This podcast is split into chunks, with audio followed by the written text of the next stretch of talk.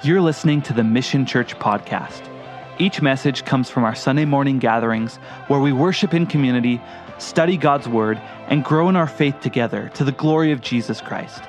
The Mission Church is committed to helping each person belong and believe and to equip them to embrace the call of God upon their life.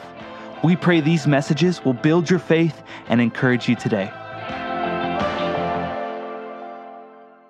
Uh, Genesis 41. Uh, if you need a Bible, did the ushers pass them out? Yeah? Uh, here we are. We're in this study on the life of Joseph.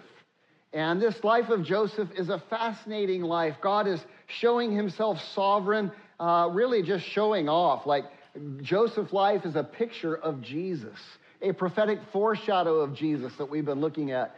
And we're seeing how God is sovereign over all the affairs of, of, of Joseph's life uh, and he is using him to be a picture of the life and ministry of Jesus. Been a fascinating study. We've titled it jo- uh, Joseph When God Builds a Man. And this is part six of that study.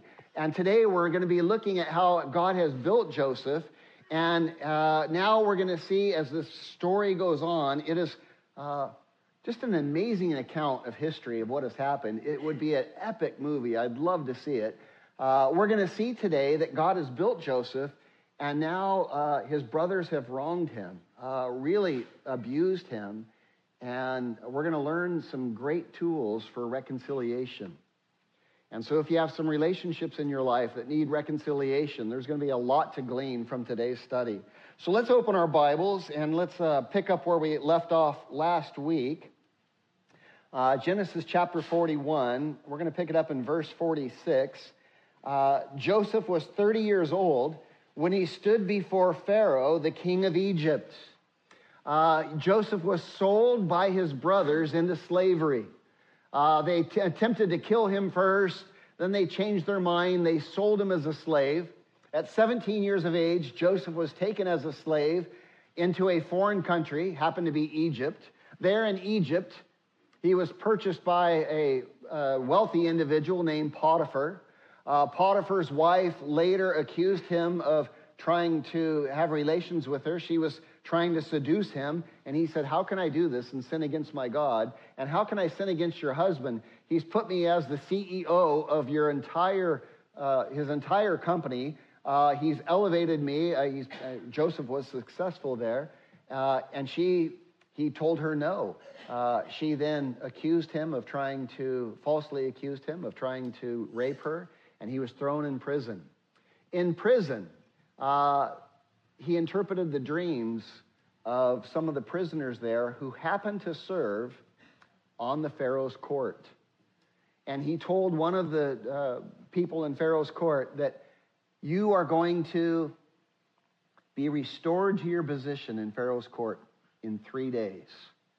Uh, and he told the other one, uh, the other one told him his dream, and he said, Well, I have bad news for you uh, Pharaoh's going to call for you and he's going to chop off your head and feed you to the birds. And uh, both happened. And uh, now time goes by and Pharaoh himself has a dream.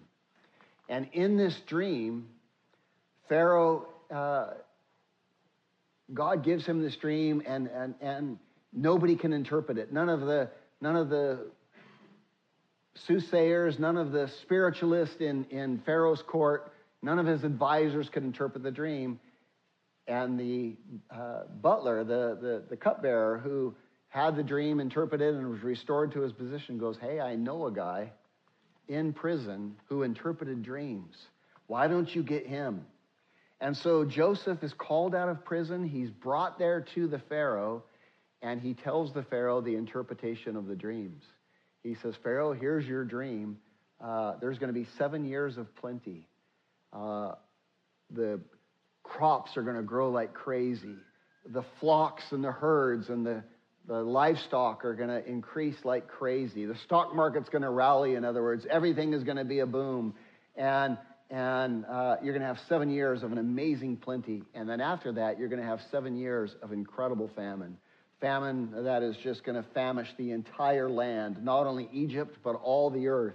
A worldwide famine and uh, Pharaoh, uh, Pharaoh goes, Oh my gosh, that's exactly what my dream was. And he's impressed. And he puts Joseph then as the right hand of Pharaoh, ruling and reigning over all of Egypt. And that's where we pick up our story. Verse 46 Joseph was 30 years old when he stood before Pharaoh as the king of Egypt, taken from prison as a prisoner to the right hand of power overnight. And Joseph went out from the presence of Pharaoh, and he went through all the land of Egypt as the ruler. Uh, he goes through. Now, in the seven plentiful years, the ground brought forth abundantly. It was just a prosperous time. So he gathered up all the food of the seven years which were in the land of, land of Egypt, and he laid up the food in cities. He laid up in every city the food of the fields, fields which surrounded them. Very wise. Uh, he didn't all, store it all in one area. No, every city was responsible for taking the abundance of the harvest and for storing it up. So they built storehouses in every city and stored it all up for this coming uh, famine that would come in, in seven years after the, uh, the, the years of plenty. Verse 49 So Joseph gathered very much grain, as the sand of the sea, until he stopped counting, for it was immeasurable. Uh, just amazing harvest, amazing provision. Verse 50 and to Joseph were born two sons before the years of the famine came. Asenath, the daughter of Potipherah, the priest of On, bore to him. So Joseph takes a Gentile bride, interestingly enough. Uh, by the way, we looked at this last week. Takes a Gentile bride. Jesus did the same thing, didn't he? He was arrested, accused, killed, and he went from there to being raised up to the right hand of power, and he takes what? A Gentile bride. How many of you are Gentiles? How many of you are believers? How many of you are the bride of Christ? That's all of us, right? Uh, we're the, the bride of Christ. And look at this. He takes a Gentile bride, verse 51, and he has children with her. Strange twist to a Jewish story, by the way. For a Jewish man, a guy who's in the covenant of Abraham, to take a Gentile bride. Very strange. Verse 51 And he called the name of the firstborn Manasseh. And Manasseh means, God has made me forget all the toil in my father's house. So interesting. God takes a Gentile bride, has children, and the name of that child is All Your Sins Are Forgiven. Wow. Pretty amazing. And the name of the second is Ephraim. For God has called me to be, caused me to be fruitful in the land of my affliction. This is a picture of the church. All our sins forgiven, and we are fruitful for the kingdom in a land of hostility. Shining brightly and bearing fruit in our lives to the glory of God in the land of the affliction. Uh, verse 53 Then the seven years of plenty which were in the land of Egypt ended. Uh, very symbolic, by the way. Right now, you and I are in these seven years of plenty. It's called the church age, the age of grace. And from the time of uh, Jesus died on the cross until now, God's grace has gone out to the Gentile bride, and is, these are the years of harvest, if you will. This is the seven years of plenty. Uh, uh, that's called the church age. Notice what's happening here. He says, Then the seven years of plenty, which were in the land of Egypt, were ended. Very symbolic. And the seven years of famine began to come, as Joseph had said. Uh, seven years of famine, what is that symbolic of? Well, after the church age, after the age of harvest, there is coming a seven year tribulation period. It will be a time of incredible hardship on planet Earth. There is more written about this seven year period than any other period in human history in the Bible. By far more written about this period than any other period of human history. It is called the time of Israel's trouble. It is a incredible uh, time of uh, difficulty on planet Earth, and it's coming after this church age. Uh, uh, verse 54 The seven years of famine began to come, as Joseph had said. The famine was in all lands, but in all the land of Egypt there was bread. So when all the land of Egypt was famished, the people cried to Pharaoh for bread, and Pharaoh said to all of the Egyptians, Go to Joseph. He's the Savior of the world. Whatever he says to you, do. And look at verse 56. You might want to underline this. The famine was over all the face of the earth. Very prophetic, very symbolic. And Joseph opened all the storehouses and sold to the Egyptians, and the famine became severe in the land of Egypt. So all uh, countries came to Joseph, countries from all over came to Joseph in Egypt to buy grain because the famine was severe in all the lands. When Jacob, Jacob's name is what?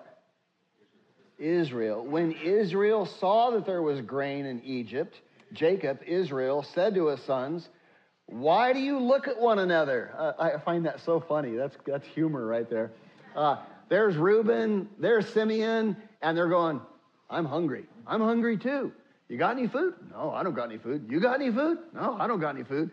And uh, Israel says, Boys, why are you standing there looking at each other? Like there's no food's going to come out of you that way, right? Look at verse 2.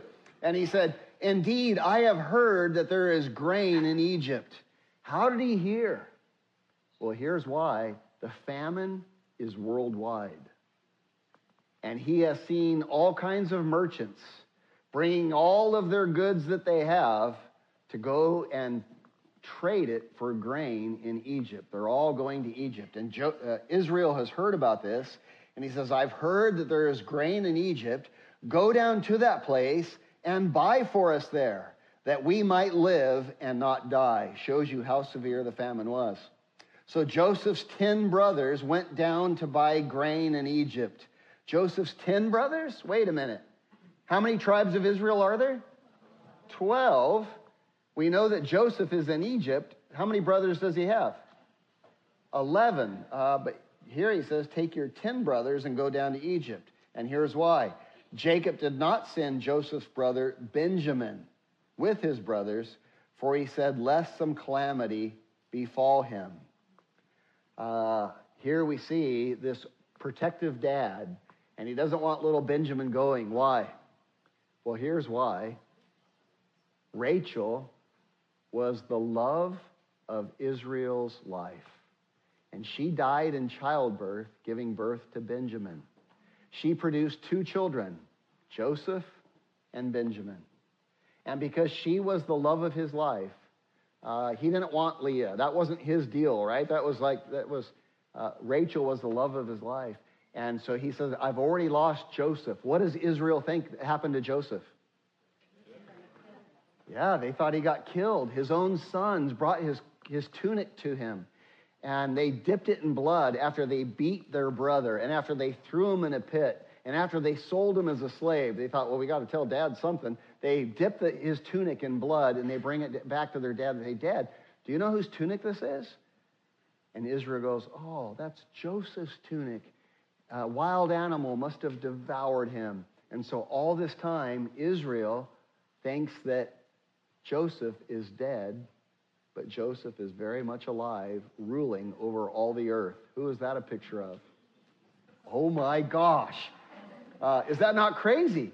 Uh, and so, so he sends them down without Benjamin. Doesn't want anything to happen to Benjamin. Verse 5.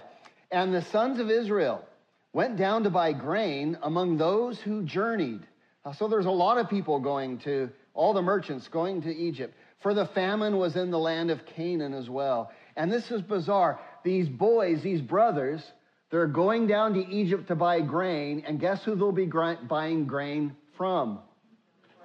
Their own brother. Uh, they don't even know he's ruling and reigning on the throne. Uh, sorry, mic difficulties here. Uh, so, wow, what a story, what a stage. Wouldn't this be a great movie? Uh, just an epic, epic account of history here. Uh, verse 6 now, Joseph was governor, or that word means ruler or king, over all the land. And it was he who sold to all the people of the land. And Joseph's brothers came and bowed down before him with their faces to the earth as the ruler of all people. Israel bowing down to Joseph. And Joseph saw his brothers and he recognized them. But he acted as a stranger to them and spoke roughly to them. And then he said to them, Where did you come from? He's speaking to them in Egyptian through an interpreter.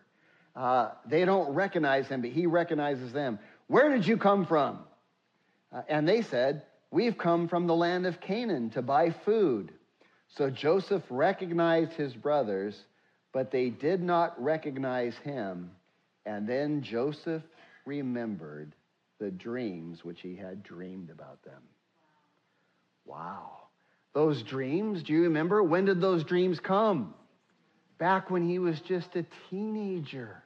And he remembers those dreams. They were of the 12 chiefs that bowed down to his sheaf, and the 11 stars and the sun and the moon that bowed down to uh, all a picture of Israel. That was Genesis 37. And he remembers those dreams of many years ago when he was just a boy. And he goes, Oh my gosh, God, you have fulfilled these dreams literally. Here they are. I want you to know that many of you, God has given you a dream in your heart. I know for me, God did the same thing, and it seems so crazy. It was when I first got saved, I felt this sense, I felt this calling to be a pastor. And I just thought, how in the world could that ever be? I mean, I'm just a, I mean, I just got saved. I didn't even, I didn't, I'm not making this up. I didn't even know, I didn't even know that there was a Holy Spirit. I knew nothing. Uh, I didn't know there was K Wave. Uh, uh, I knew nothing, right? If you're wondering, K Wave, that's a radio, Christian radio station. Uh, uh, and yet I sense I had this dream, if you will. Uh, and uh, it seemed impossible. And decades went by. And uh, I remember uh, it took a long time before I ever told anybody. And the first person I told was my wife. Said, "Baby, I feel like God's got this calling." And she goes, "Yeah, I don't see it. I just don't see it." And and yet here I am, and it makes me think of this verse, like like you remember. And here's why here's why I'm telling you that because I know God has given each of you a calling on your life, and maybe you sensed it at one time wow, I'd really like to do this for the Lord. And then something happens, life goes on, and it beats you down. And your brothers sell you into slavery, and you, you life, life just, and that dream can be diminished. I want you to know that dream is from the Lord. Embrace it, walk in it. That dream to be a husband, that dream to be a father, that dream to be a mother, that dream to be a missionary, that dream to teach the Bible, that dream to be an influence to these children's lives in this area, that dream to help people who are in this situation. Hey, hold on to that.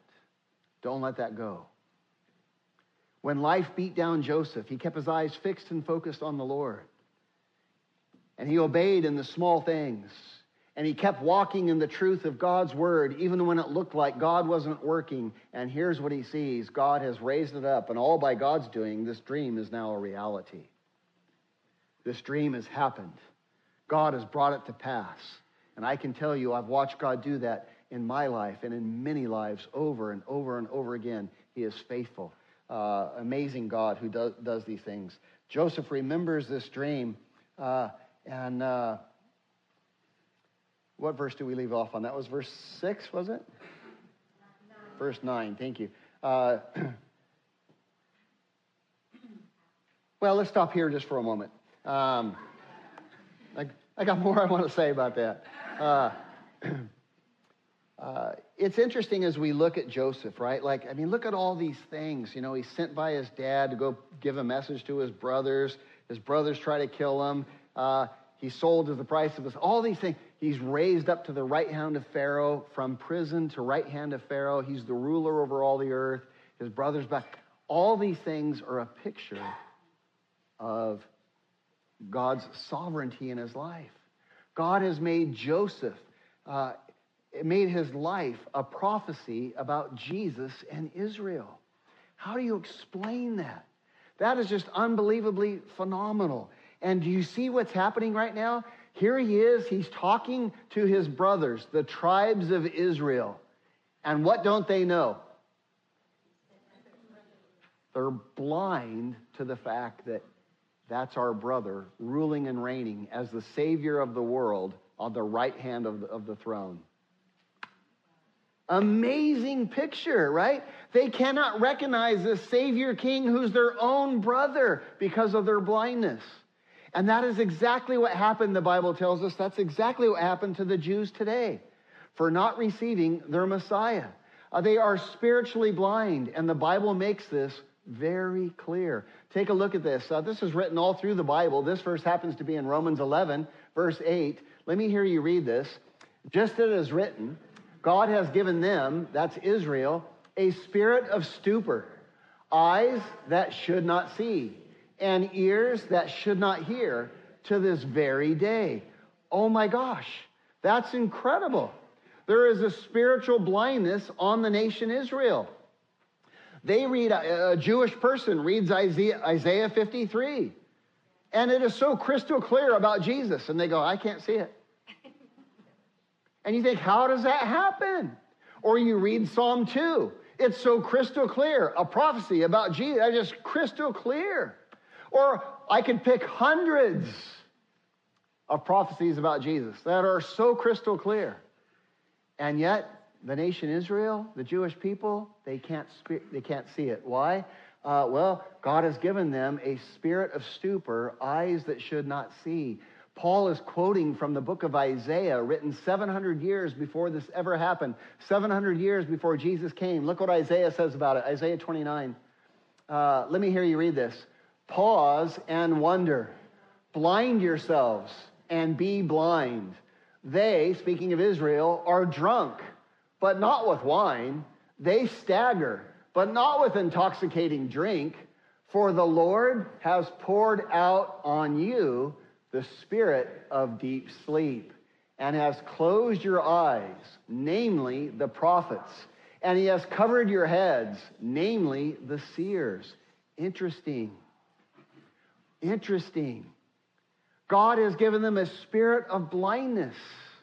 They cannot see that Jesus is the Messiah, even though he is their kinsman, even though he's the Savior of the world, even though he's ruling at the right hand of the Father. They cannot see it. And he says, I've given you this spiritual blindness mainly to the prophets and to the seers, or in other words, to the religious leaders. Interesting. Let's go on the rest of this verse. The whole vision has become to you like the words of a book that is sealed, like a book that you can't open, which men deliver to one who is literate and say, Read this, please. And he says, I cannot, for it is sealed. So then the book is delivered to one who is illiterate, saying, Please read this. And he says, I am not literate. Amazing, amazing prophecies. And they can't even see them because their eyes are blinded. And they read the words and they say, I just can't understand. Just don't understand. No, I don't think that's what it is. I don't, I don't get it. Uh, amazing. Um, I want you to know something. If you are here today and you believe that Jesus Christ is your Lord and your Savior, I want you to know something. You did not do that on your own. And unless God had opened your eyes, there is no way in the world, no way in all of eternity, you would ever understand these things. The reason the Bible says you were spiritually dead. And unless God gives you spiritual life, there is no way you can see spiritual things. And so, for the very fact that you're able to see Jesus as your Messiah and as your Lord, that means that God has opened your eyes. Jesus would say it this way You did not choose me, I chose you. You did not call me, I called you. You did not love me, I loved you. And after I called you and poured my love on you and brought you to myself and gave you spiritual life and opened your eyes so that you could see, then you began to start loving me back. But I was the initiator of all of you. I created you, I forgave you, I called you, I brought you to myself. That is God's work in your life. Are you not thankful? Are you not thankful? Oh, Jesus, thank you for your amazing grace upon your people. Undeserved, unmerited favor. Lord, I'm so thankful for all that you, he has done for us. Uh, Joseph's life is a prophecy of Jesus, and it is remarkable to consider. Uh, how does this happen? This story written centuries ago, and yet it foretells Jesus' life amazingly. You say, that's, a, that's no coincidence, man. That is the sovereign hand of God working in the affairs of the world and in human lives. And I want you to know something. He is every bit as sovereign over your life as he is Joseph's. Be of good courage. God's hand is upon you. Uh, obey his ways, walk in his paths. Even when you don't understand what he is doing, he will bring it all to pass, just like he did the dreams and the visions that he gave for Joseph. And so it begs the question as we look at all this does that mean that Israel will be blind forever? Is Israel permanently lost? Well, Paul addresses this question uh, in Romans uh, chapters 9, 10, and 11. And Paul says, hey, certainly not. God has not cast away his people, which he foreknew. Uh, and uh, uh, uh, something powerful is going to happen. We are going to go through this, this, these prosperity years of harvest. These seven years of abounding crops. It's called the church age. And it's what you and I have been privileged to be born into. And after this church age, there is a coming seven year period that is the tribulation period on planet Earth. And during that tribulation period, you're going to notice, we're going to see next week, this story continues. Uh, Israel is going to come into an understanding. Their blindness is going to be lifted during the tribulation period. It is during the, the seven years of famine that these tribes of Israel are coming to Israel. And in the beginning of the seven years of famine, they don't understand, they don't see, they're blind to who Joseph is. And they will actually worship, the Bible tells us, the Antichrist. The Jews will. But in the middle of that seven year tribulation, the Antichrist is going to set up an abomination of desolation, a, a, a giant statue of himself. And there will be incredible miracles. The statue will actually speak and move and say, The Antichrist is the Messiah. The Antichrist is God. Worship him. And all the world will, except who? Except the Jews. And the Jews know, they learned from Babylonian captivity, we're not supposed to worship idols. And when that happens, they refuse. And the Antichrist then turns out to persecute and to kill and to genocide every living Jew. Uh, the, the Holocaust was only the preview of what's coming in the seven year tribulation period. There were six million Jews killed in the Holocaust. Six is the number of imperfection. There will be more persecuted in the tribulation period. But at that time, Israel's eyes will be open to who? To Jesus. And Zechariah, I believe, chapter 12, if my memory serves me well, says, They will look on him and see these piercings in his hands, and they will say, Where did you receive those wounds? And he will answer them, I received them in the house of my friends and they will mourn for him as one mourns for an only son that was lost. They will grieve. And Zechariah tells us God will pour out the Spirit, the Holy Spirit upon them, and their eyes will be opened, and they will see, and they will be flooded with the Holy Spirit, and they will be like the Saul of Tarsus. Remember Saul of Tarsus, who was blind to who Jesus was? And what happened? Scales fell from his eyes, and he became the most mighty, powerful evangelist, church builder, preacher of Jesus Christ of any man. And the same thing will happen to 144,000 Saul of Tarsuses. And they will evangelize the whole world during the tribulation period.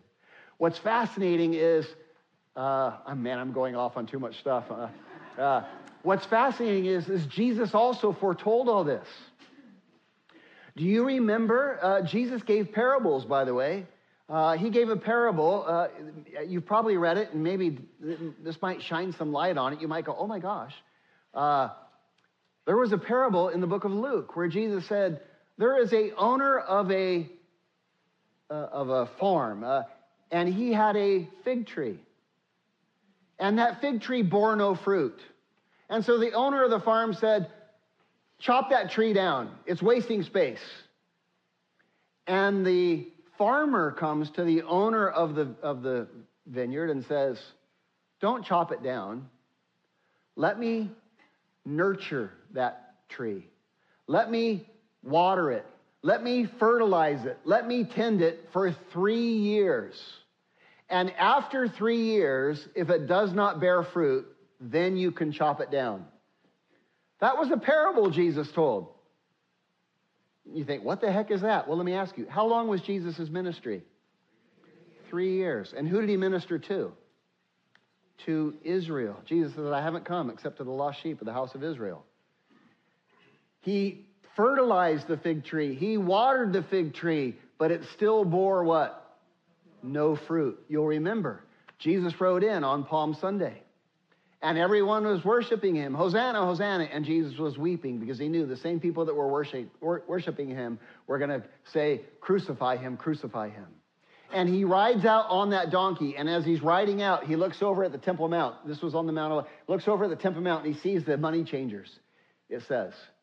And he rides out on the donkey. He doesn't do anything about it. And he rides out of Jerusalem and he goes to Bethany, he spends the night in Bethany.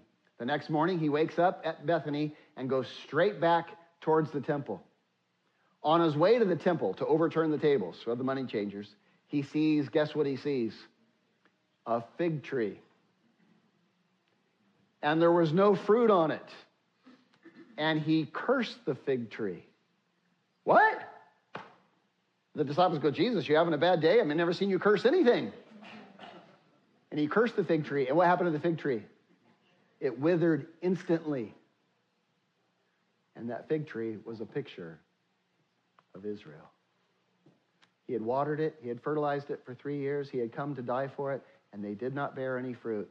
And the spiritual blindness had happened to Israel. And Paul would tell us, he would say, Brethren, oh, I think I have this verse for you. Uh, I do. Romans 11 uh, on your screens. Uh, read this with me. Uh, now, hang on before you read. Uh, Romans, written by the Apostle Paul, a letter to who? A letter to the church. Uh, so when he says brethren, he's not talking about Israel. This is a letter to the church. This is uh, Paul to the church in Rome. read with me. For I do not desire, brethren, that you should be ignorant of this mystery lest you should be wise in your own opinion. That blindness, in part, has happened to Israel until the fullness of the Gentiles has come in. And then all Israel will be saved as it is written. Wow. So incredibly powerful. Israel is going to be restored.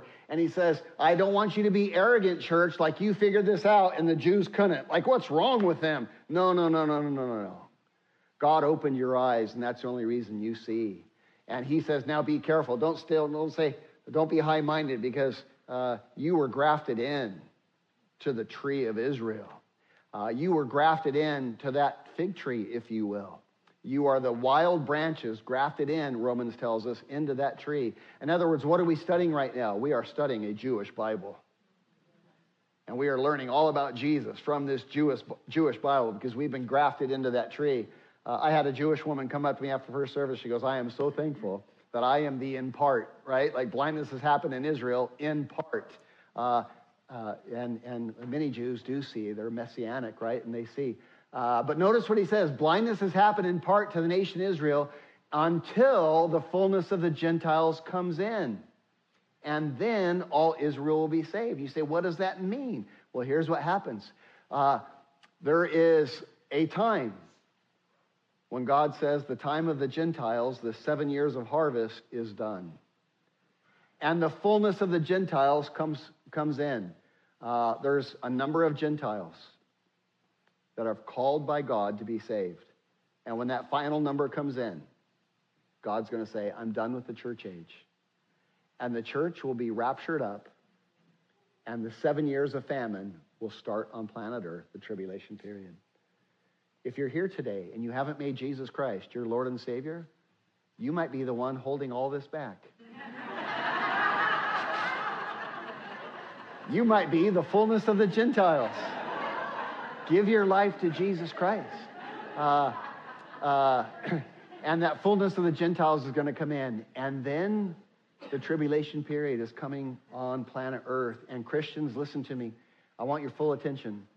Christians, strap on your seatbelts of faith because we are approaching some very difficult times.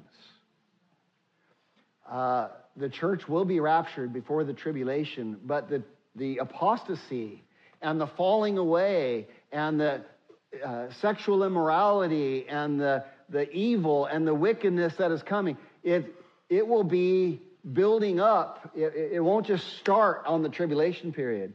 And we are seeing right now these things happening. Buckle up your seatbelt of faith. Get yourself rooted and grounded on the truths of God's word because the so called church is being sifted like wheat right now. Do you know what is happening? The Bible says, uh, Jesus said, uh, He will gather the wheat into his barn and he will separate the chaff to be burned. Uh, it, that's an agrarian phrase. If you, if you were a farmer, you understood it. You would grow your wheat, but you can't just eat your wheat. You put all the wheat in a big pile, and they would take it up to a hillside and put it on the top of a hill. And then they would get the, the pitchfork and they would throw it into the, into the pile, and they would throw the wheat into the air. And when they threw it into the wheat into the air, the chaff and the wheat kernel would separate, the chaff would blow away, and the wheat would fall down at the farmer's feet. And that's how they would harvest the wheat. And what is happening in the world right now is the wheat and the chaff are being separated. You see, there are churches that just say, Jesus loves everybody, and Jesus wants you to prosper, and everything is well, and you don't ever repent of your sins. They never talk about sin, and, and you think you're wheat, but you're a tare. And Jesus told the parable of the wheat and the tares.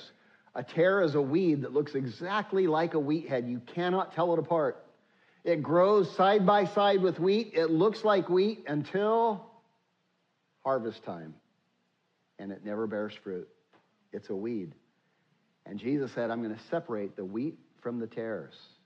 And uh, uh, that's why I say strap on your seatbelts of faith. Make sure you're rooted and grounded in the Word of God.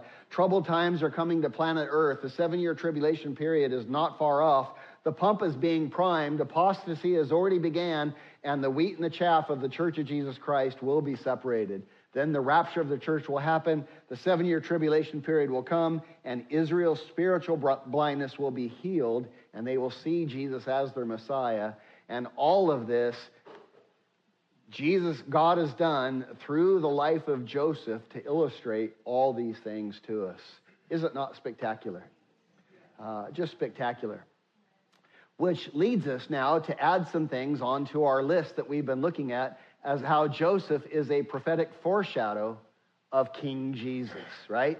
Uh, number one, he was sent by the Father to his brothers, the tribes of Israel, on a message of love. Happened to Joseph, happened to who? Happened to Jesus, sent by the Father to the tribes of Israel. They rejected his testimony uh, because of their jealousy. Uh, they rejected uh, uh the, the, the, message of, of their brother. Uh, uh, and man, happened to G- Joseph, happened to Jesus. His tunic was taken by the captors. Happened to Joseph, happened to Jesus. He was beaten and left for dead. Happened to Joseph, happened to Jesus. He was sold to the Gentiles for a few pieces of silver. Happened to Joseph, happened to Jesus. Jesus betrayed by Judas for 30 pieces of silver, just like Joseph, Joseph was, sold as a slave. He was falsely accused and arrested. Happened to Joseph through Potiphar, uh, happened to Jesus through the religious leaders. Uh, he preached to the spirits in prison. Uh, that, that might be obscure to some of you who weren't here in previous weeks. I encourage you go back and listen to that talk. Uh, Jesus went and preached to the spirits in Hades after he died on the cross. Uh, happened to Joseph, happened to Jesus. Uh, by the way, a quick version of that is we saw it on the cross, right? Jesus said to the one thief, Today you'll be with me in paradise. And to the other thief, He went to hell forever. Uh, happened to Joseph, happened to Jesus. Go back and look at, look at that tape if you need it. Uh, he's the Savior of the world. Joseph saving the world from famine, Jesus saving the world, the greater Savior, saving the world from sin and death and eternal separation. Uh, Joseph began his public ministry at 30 years of age. Jesus began his public ministry at 30 years of age. Uh, Joseph was an alleged criminal who was instantly raised to power and seated at the right hand. Jesus was an alleged criminal who instantly rose into power and was seated at the right hand of God. Uh, Joseph was given a name that means God speaks and saves lives. Jesus' name is Yehoshua. Uh, Jehovah saves. Uh, they both had a name of Savior. Every knee must bow. Every knee in, bow, in Egypt had to bow to Egypt. Every knee, period, will bow to Jesus. Uh, Joseph was a Jew, and yet he's espoused to a Gentile bride. Jesus is a Jew, and he's espoused to a Gentile bride. Uh, you. Uh, the children of that Gentile bride have interesting names. Uh, Manasseh, God has caused me to forget my sin. Uh, that's who you are as a child of God. Your sin has been forgotten. And Ephraim, God has called me to be fruitful. Uh, the, you, here you are, bearing fruit to the glory of God in this, in this place that we live. Uh, Joseph is the Lord of the present harvest age. Jesus is the Lord of the present harvest age. Joseph is the Lord of the coming seven year uh, famine. Jesus is the Lord of the coming seven year tribulation. And then this one, uh, Israel is blind, unable to recognize their Savior King, who is also their own brother. Uh, just amazing. Amazing. How do we describe all this? How do we account for all this? Coincidence? I don't think so. God orchestrating every detail of our lives and of Joseph's life. He is sovereign over all things. This plan of salvation planned out, laid out before the foundation of the world. Uh, remarkable, is it not? Uh, let's go on in our story. I think we left off at verse 9, right? Uh, Joseph's brothers don't recognize him. How is Joseph going to handle this? Uh, then Joseph remembers the dreams which he dreamed about them and said to them, You are spies. You have come to see the nakedness of the land. What's that? Uh, he's saying, You're spies. You've come to see our weak areas. You've come to see where, our, where we're vulnerable. And you're going to bring an army in here and you're going to take all our grain. Uh, verse 10. And they said to him, No, no, no, my Lord. But your servants, they call themselves their servants, fulfilling the dream. We have come to buy food. We are all one man's sons. We're all from one family. We value family, and we are honest men. Your servants are not spies. What must Joseph think when he hears them say, We are honest men, we value family? we value family, we're honest men. Really? But he said to them, No, you have come to see the nakedness of the land. I want you to see something here. This is really wise what Joseph does. You'll notice Joseph does not play all his cards quickly. He doesn't go, oh, brothers, kumbaya. God is so good. Some Christians check their brains at the doors sometimes and they move by emotion the moment they see God starting to move and they get emotional and they ruin what God is doing. Joseph walks with wisdom right here. He does not play all his cards quickly. Instead, he listens. He, why does he want to listen? So he can learn what is going on in the lives of his brothers. So he can know how to walk with wisdom in this, in this situation that he is in. By waiting, Joseph will learn what's going on. Look what he says No, you've come to see the nakedness of the land. And they said, Your servants are 12 brothers the sons of one man in the land of Canaan, in the land of Israel. In fact, the youngest is with our father today. And underline this, and one is no more. Who's the one who is no more? The one they're talking to. They don't recognize him. Why don't they recognize him? Because he's clothed in majesty. He's shaven, he's got an Egyptian cone beard. They haven't seen him since he was 17 years old. 22 years have passed. He went to power sitting at the right hand when he was 30. There were seven years of prosperity. He's now 37. Now they're one or two years into the famine. He's 39. He was 17 when they last saw him. It's been 22 years. And they look at him and they don't recognize him and they say, One is still no more. And I bet that touches Joseph's heart. They don't just say, we're, We've got, uh, we're, uh, there's 11 of us. He said, There's 12 of us. The youngest one's not here. J- Joseph hasn't seen Benjamin since he was just a baby. And I bet it thrills his heart to know that Benjamin is still alive, his only fully biological brother. Uh, and they still call him their brother. They're still remembering him. That has to touch Joseph's heart. Verse 14. But Joseph said to them, It is as I spoke to you, saying, You are spies. What is Joseph doing here? Well, he keeps asking questions. Why does he keep asking questions? Because he wants to learn more. I love how God gives him this wisdom on the spot. And that's what walking with the Lord will do. When you obey God in the small things, when it comes to big things in your life, I want you to know God will lead, guide, and direct you. But if you don't walk with God in the small things in life, you will not have wisdom you need when those big things come. When that troubled teen comes to you and says, Dad, what do I do in this? And you go, I, I don't know, I don't know. Uh, no, no, no. That's those times when you need that wisdom, right? Uh, and, and God gives it to Joseph right here. Incredibly wise. Verse 15 uh, in this manner you shall be tested. By the life of Pharaoh, you shall not leave this place unless your youngest brother comes here. What's his goal? I want to get my whole family here together. And we see the heart. Joseph's heart is reconciliation here. Uh, we can see what he is doing. He's, he's pretty wise. Look what he says, verse 16 Send one of you and let him bring your brother, and the rest of you shall be kept here in prison, that your words may be tested to see whether there is any truth in you. Or else, by the life of Pharaoh, surely you are spies. He has appealed to a greater name two times. Who, what greater name does he appeal to? Pharaoh. Interesting. Take note of that. Uh, verse 17. So he put them all together in prison three days this divine inspiration on the spot to Joseph, giving him wisdom on the spot to be slow to speak, to think, think this through, to take time to pray and to listen. Lord, what do I do? I got my brother. I know what to do. I'll put him in prison. I'm going to think on this for a few days. Verse 18 Then Joseph said to them, the third day, Do this and live. And I want you to underline these words. Read it with me.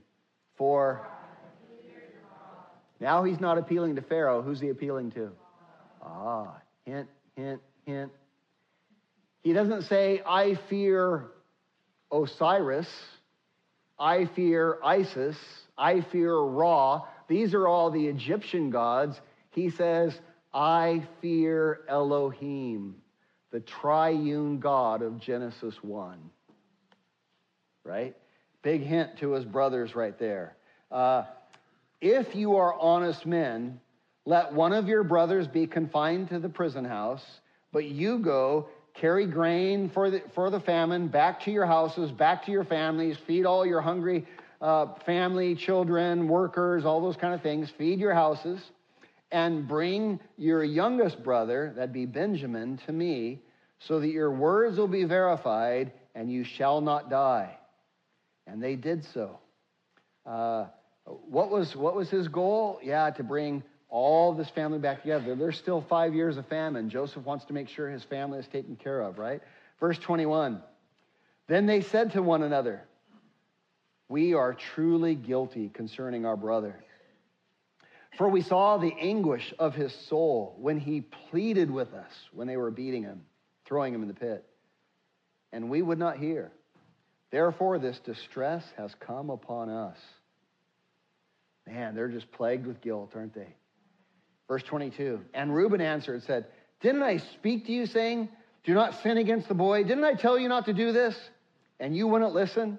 Therefore, behold, His blood is now required of us. They're saying what's happening to us is actually because of this. It has been 20 something years. And look at this guilt they're carrying around. And look at verse 23, so profound.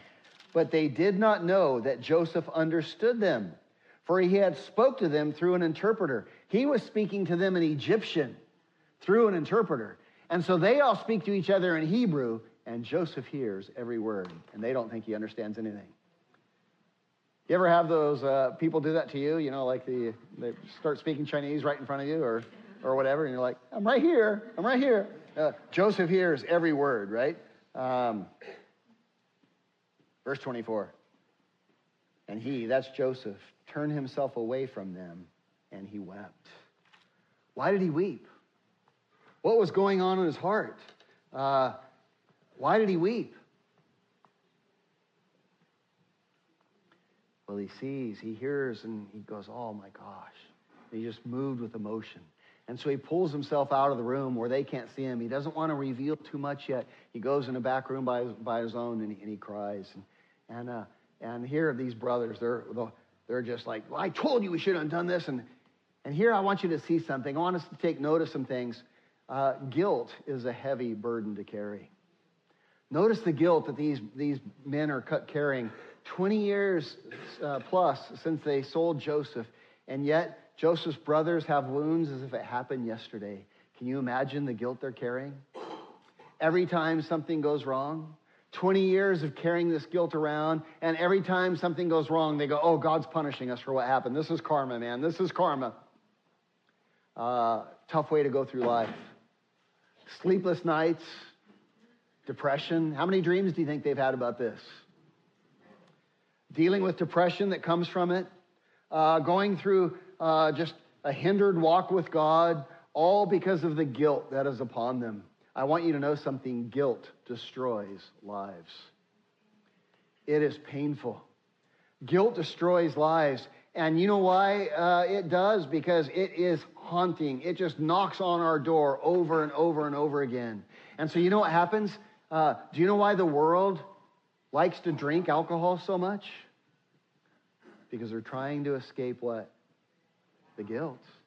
And do you know why the world loves to run to entertainment so much?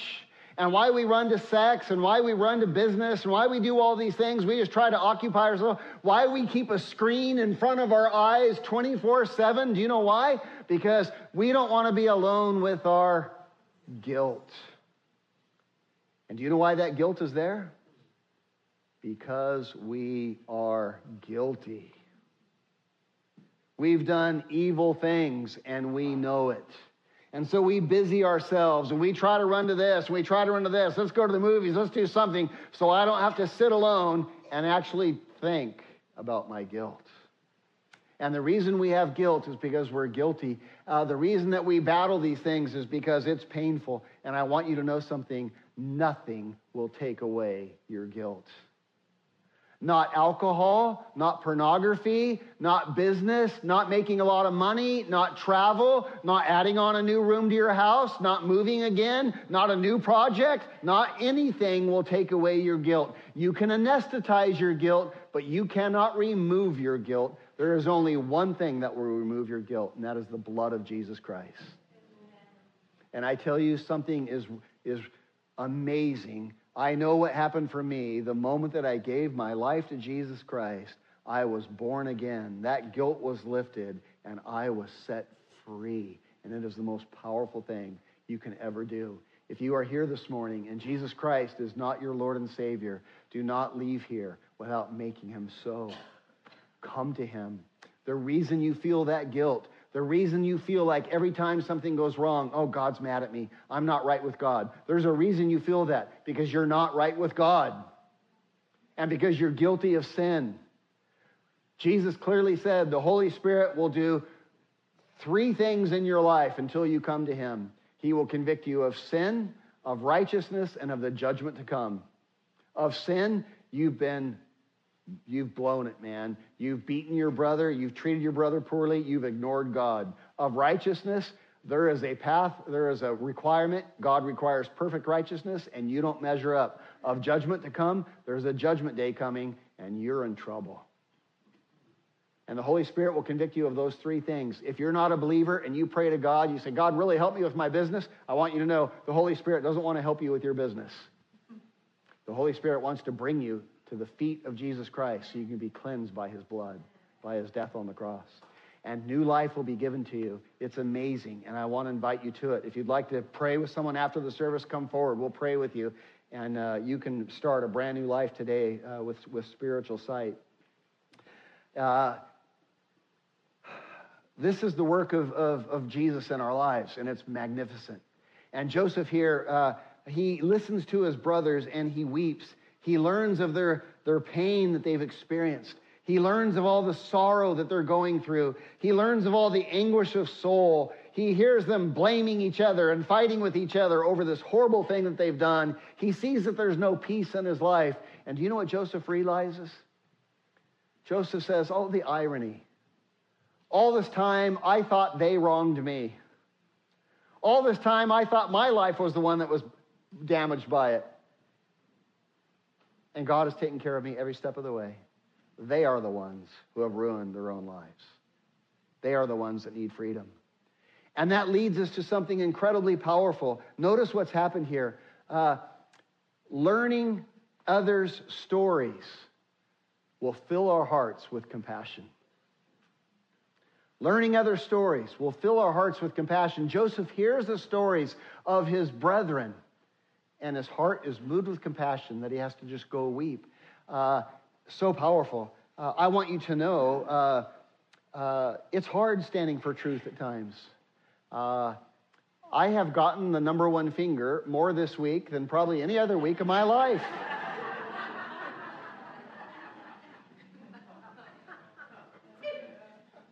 And you know what? I'm okay.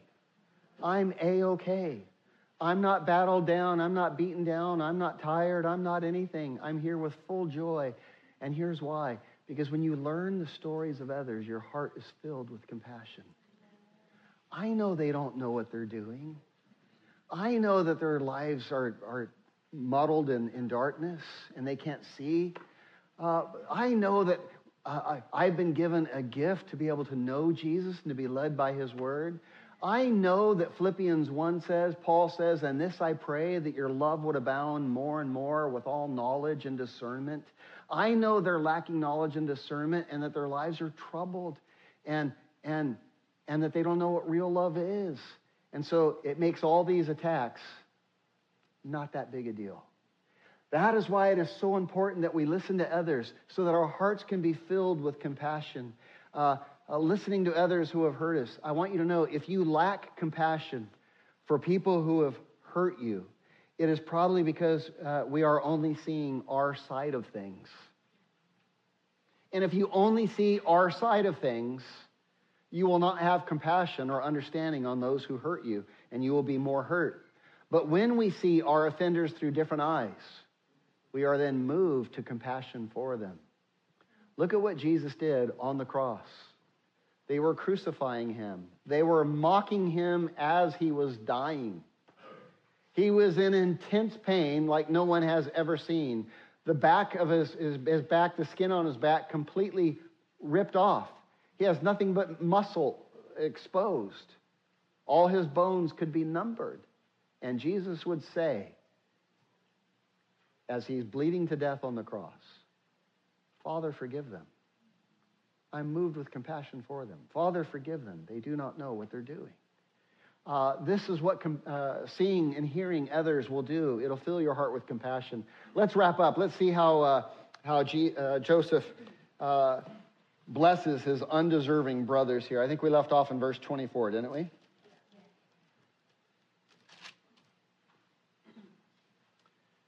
Uh, and he turned himself away from them and wept. Then he returned to them again and he talked with them. And he took Simeon from them and bound him before their eyes.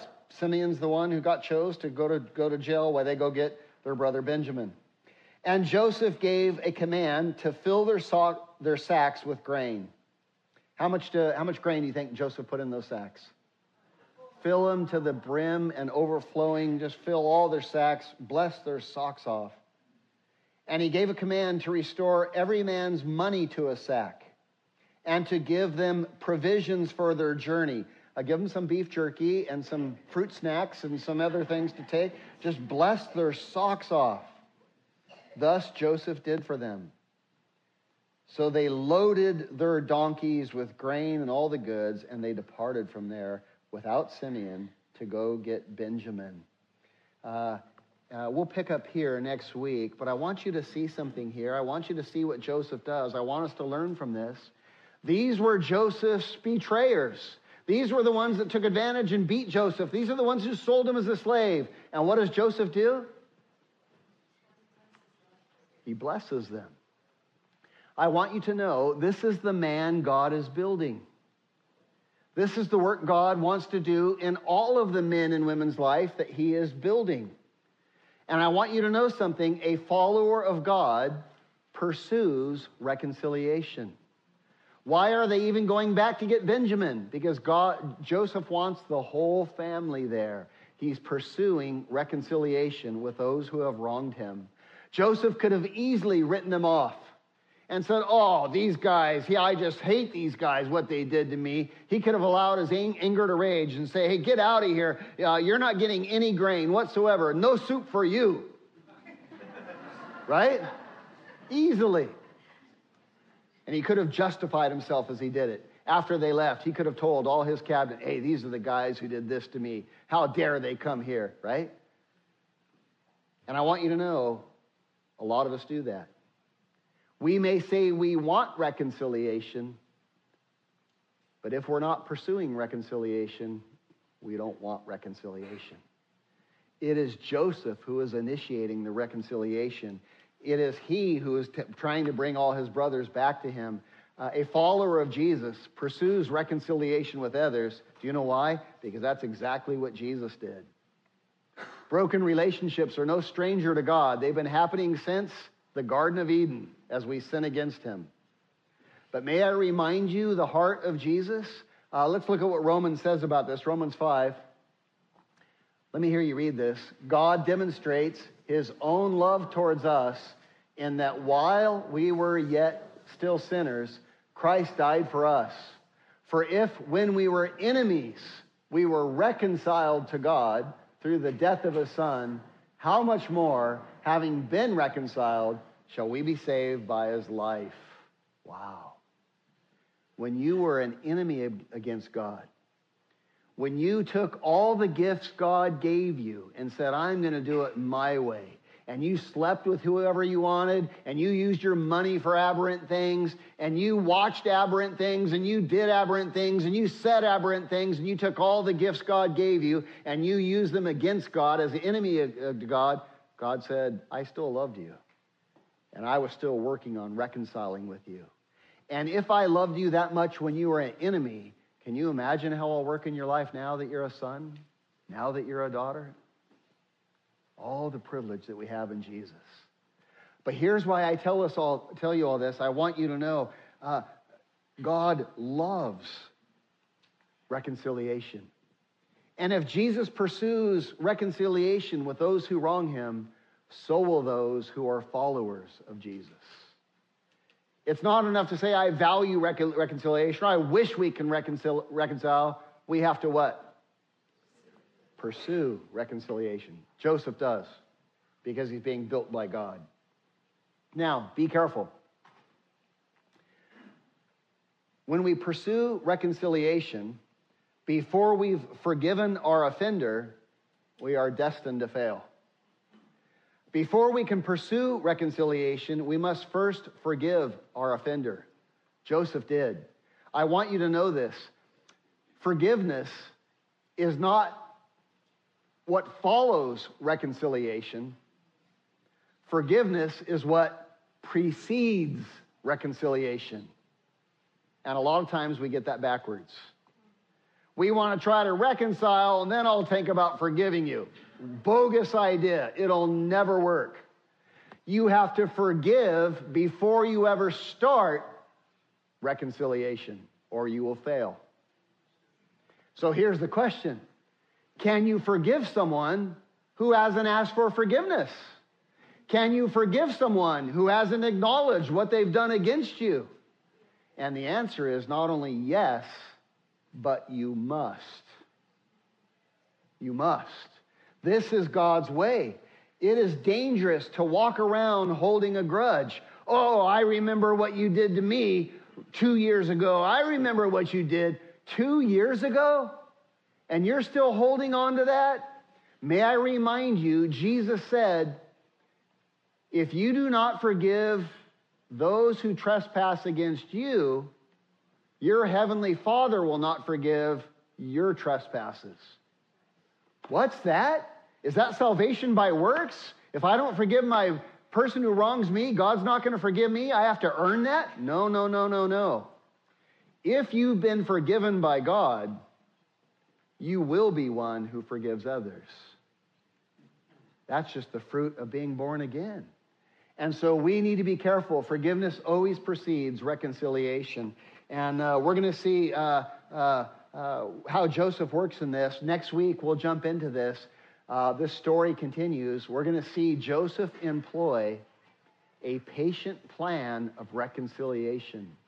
And there is a lot to learn from it. Next week, uh, we'll learn some great truths about how to employ, how to develop, how to lay out a patient plan of reconciliation. You got a mom? You got a dad? You got a family member? You got a lover? You got someone, a neighbor who needs some reconciliation? Uh, next week, we'll look at some great practical tips on how to employ a patient plan of reconciliation. Uh, an amazing story, is it not? The sovereignty of God revealed in Joseph's life uh, to the praise and glory of God. Shall we stand?